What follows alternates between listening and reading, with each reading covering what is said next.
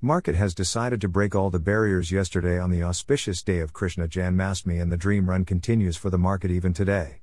It is like the birth of the new uncharted territory for share market just like Vasudev, father of Lord Sri Krishna, broke all the chains to bring Lord Sri Krishna to the new territory of Gokul.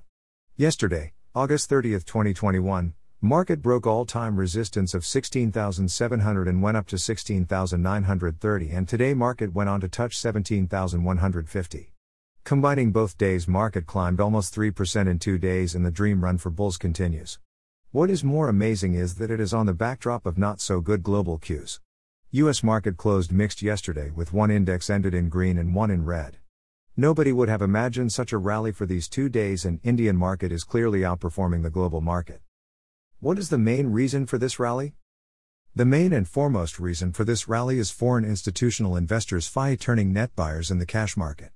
Yesterday both FII and DII were net buyers and today FII have bought for more than 3,800 crores in a single day and that propelled the market.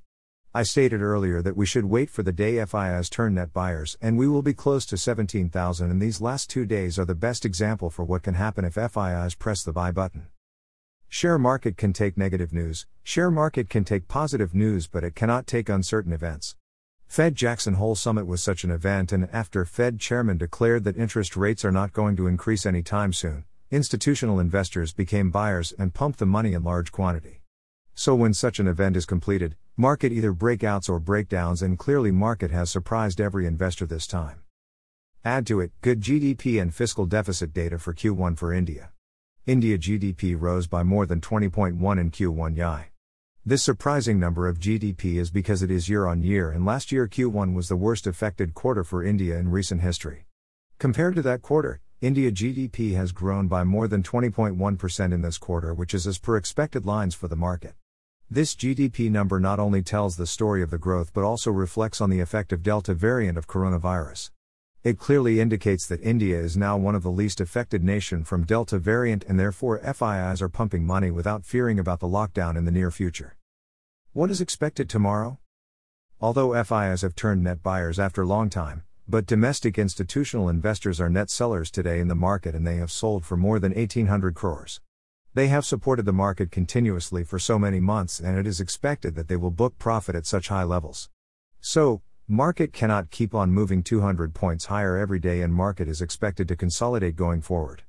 A slight profit booking is also expected in this week and market is likely to test 17,000 once again, but now market is not expected to break it as it is unwritten rule in share market that whatever level is very strong resistance for long time becomes very strong support once it is broken decisively.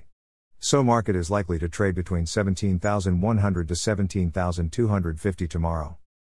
For future and options traders all the call writers are still screeching their head and are not able to digest what has just happened in last 2 days. But once a strong resistance is broken, this is expected from the market.